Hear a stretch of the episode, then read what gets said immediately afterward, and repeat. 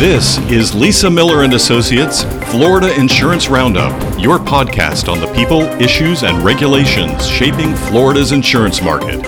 Now, here's Lisa Miller. Welcome, friends. It seems that not a week goes by without us hearing of another tragic shooting event in the United States. The latest was this awful mass shooting in late October at the Tree of Life Synagogue in Pittsburgh, Pennsylvania, where a gunman killed 11 people and injured six. Those within schools and universities often get the most press attention, but businesses, places of worship, and government buildings have all been targets in recent years. If you feel like these shootings are becoming more and more common, you would be right. Data from the FBI show the average number of active shooter events in the U.S. has doubled over the past eight years compared with the previous eight years. There were 30 such events in 2017 more than any other year since 2000. In Florida, we need no reminding of these atrocities. In February, an attacker killed 14 students and three staff members and injured 17 others at Marjory Stoneman Douglas High School in Broward County. In later months, shootings occurred in two high school football games in our state, leaving two dead and four other people with injuries. And finally, in August, a video game tournament in Jacksonville was the site of a shooting that led to three deaths and 11 injuries. The list just seems to go on and on. While lawmakers in Tallahassee and Washington grapple with how to confront this problem, we should ask ourselves just what is available in the insurance market to protect individuals and businesses. In a previous edition of our Florida Insurance Roundup, we spoke with Robin Wilkinson of AIR Worldwide about how insurers and reinsurance companies can model potential aggregate liability losses arising from shootings across a portfolio. We now turn to some of the insurance coverages available to policyholders that are specifically designed to react to these events. Joining us on today's podcast is Peter Bransden, an underwriter for Aspen Insurance. Peter leads Aspen's crisis management team in Miami, whose product suite includes terrorism, kidnap and ransom, and product contamination. He's also the only underwriter in Florida who specializes in what is called active assailant insurance. Peter, welcome to the Florida Insurance Roundup. Hi, Lisa. Thanks for having me. I'm a big fan of your podcast, so really pleased to be here. Absolutely. And tell us about Aspen. I know they've been in the market quite a while, but what's a little background? Aspen is a specialty insurer and reinsurer, and our niche is to really find emerging threats and create um, specialty insurance products to, to face them. I think our crisis management team exemplifies this. And to give you just one example, uh, we took a pioneering role in responding to the Somali piracy crisis, uh, and we're still a leader in that market. What an amazing company. And I think their passion and dedication in this particular niche speaks for itself. Um, would you tell me about this active assailant insurance product and what is an active assailant and how is it different from what we commonly hear called an active shooter? Well, active assailant insurance has been designed to protect policyholders against a wider range of attacks involving a weapon. It's often referred to as active shooter insurance, but these events are by no means limited to firearms. We've seen vehicle rammings, such as the van attack in Manhattan last year, or knife attacks, such as the London Bridge attack uh, a year ago. Equally, suicide bombings around the world show how terrorism has evolved. And you can imagine there's a real demand by policyholders to be protected against these threats. So, in active assailant insurance, the market has created a broad coverage, which we believe does just that. So, walk me through what the policy includes. Most active assailant policies will include five main categories of cover. So, let me go through them, and I, and I arrange these in kind of increasing order of importance, I think. First is the property damage caused by these events. Clearly, in shootings, this can be quite limited, but for instance, a, a, suicide bomb or a vehicle attack can cause significant structural damage to a building. And this damage can close a business for an extended period of time, which of course can generate income losses. So there's a second head of cover, business interruption. Uh, besides being closed for repair, businesses can also be shut by the authorities while investigations go on.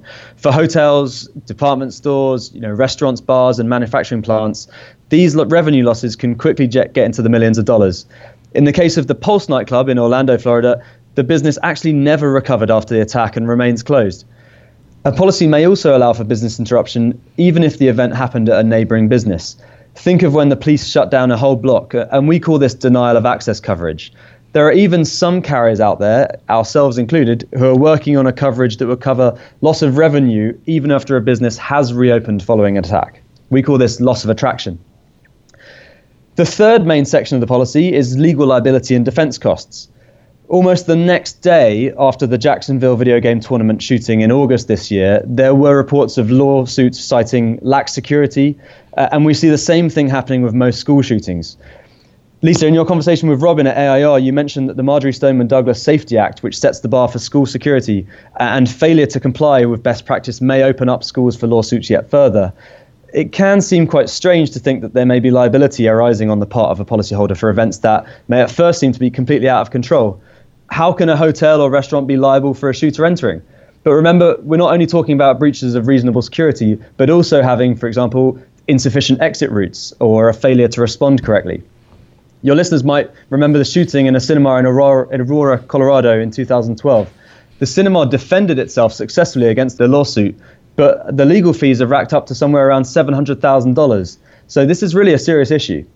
I remember that shooting. It was tragic. And I remember that lawsuit this is incredible coverage. I want to know what else it does. What other kinds of coverages does it offer? Well, in addition to those, we have extra expenses, uh, and this provides for a broad range of protection. Most policies will offer victim medical costs and, and funeral expenses, and the broadest forms will also provide temporary staffing, security, and temporary premises, and even brand rehabilitation expenses. But what I think is really the key tenet of this product is the crisis management coverage. And this is the final aspect. By this, we mean 24 7 access that policyholders will have to a specialist team of active assailant response consultants to help guide them through this, frankly, awful and alien experience. In Aspen's case, we've partnered with GardaWorld, uh, who are the world's largest privately owned security company. GardaWorld not only has a specialist team comprised of ex FBI active shooter response agents, but also has access to a nationwide network of professionals in fields such as media relations and family liaison services. So our policyholders get immediate access to GardaWorld via an emergency telephone number, and within 24 hours, these consultants will be on the ground at the site of event, assembling a crisis response team and providing really vital guidance.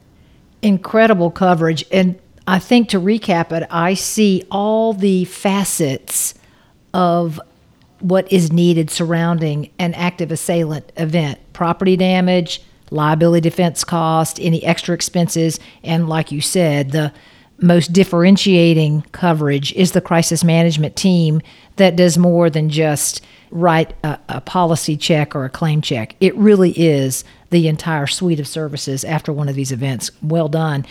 Is there some type of um, traditional property or liability policies that are out there that might duplicate this coverage? What is already on the market? Well, that's a really important point, and we're very conscious that you know policyholders don't have unlimited budgets, and we don't want to be unnecessarily doubling up existing coverage. So, so let me address it. Most liability and property policies are actually silent on the question of shooting events.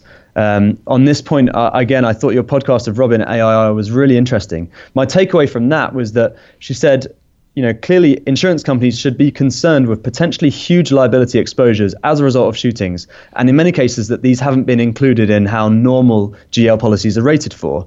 And in some case, uh, and this is really a result of 9/11, GL policies specifically exclude terrorist attacks. I personally expect these exclusions to get broader and more prevalent as shootings continue to unfortunately occur. And I fear that the tipping point, as is often the case with insurance, will be a court ruling. By that time, we'll have, on the one hand, uh, a policyholder facing the fallout from an active assailant attack, and on the other hand, an insurance company denying a claim. And ultimately, the losers are the victims of that attack. So active assailant policies give policyholders peace of mind that when it comes to claiming, there is no ambiguity. This is generally a primary coverage, and the intention here is that the product should be the policyholder's first port of call for losses. But to be clear, the key difference between what we're offering and what the general liability market offers is that we provide a range of expense coverages that the policyholder can draw upon immediately, be it medical costs for victims, funeral expenses, or a well managed median for that family liaison response. Often, policyholders just won't have the resources, time, or skills to put these into action themselves, and that's where we add real value. That is wonderful news, and I'm assuming uh, that there's interest all over the world. But what are you seeing in Florida in terms of those that are expressing interest in either purchasing this or working with you through the agency network? Sure. Well, Florida has actually been the state where we have seen the most interest. And unfortunately, I think this follows the trend of Florida being one of the highest risk states for these events. Hospitality, healthcare, and education are, are probably the industries where we see the most interest, from single bars and restaurants in Miami to resorts in Orlando, small private schools to some of the state's largest public universities nursing homes and hospitals were some of the earliest adopters of the coverage, but really any organization has an exposure. And therefore, we've seen some inquiries from some places that, frankly, I wasn't expecting condo associations, golf and country clubs, for example. So, any really organization that has exposure is the perfect customer for you. What are you doing to incentivize organizations to mitigate or deflect the risk of an active assailant event? Well, that's such an important aspect of this. We will provide significant discounts to policyholders that can demonstrate that they have taken steps to mitigate this risk. And that can be anything from installing cameras to carrying out new hire screenings, and even in some cases, monitoring social media. But often, policyholders don't necessarily know what they should be doing, and that's okay. We will put our clients in contact with GardaWorld right from the beginning so that they can take advice from experienced professionals on what risk mitigation techniques will be most effective. We even provide further reimbursement credit to pay for things like online active shooter training courses, all the way to on site two day surveys and tabletop simulation exercises that is exactly what I think needs to be done is that hands-on leadership and helping people protect themselves from these types of events. In closing, I'm just curious what policyholders or their agents should do to, to receive a quote and how should they look at the market to see what's best for them in terms of choosing an insurance carrier or getting access to this coverage. Can you give us some advice? Sure. Well, the number of carriers offering this is is still fairly limited. We imagine more will come onto the scene shortly.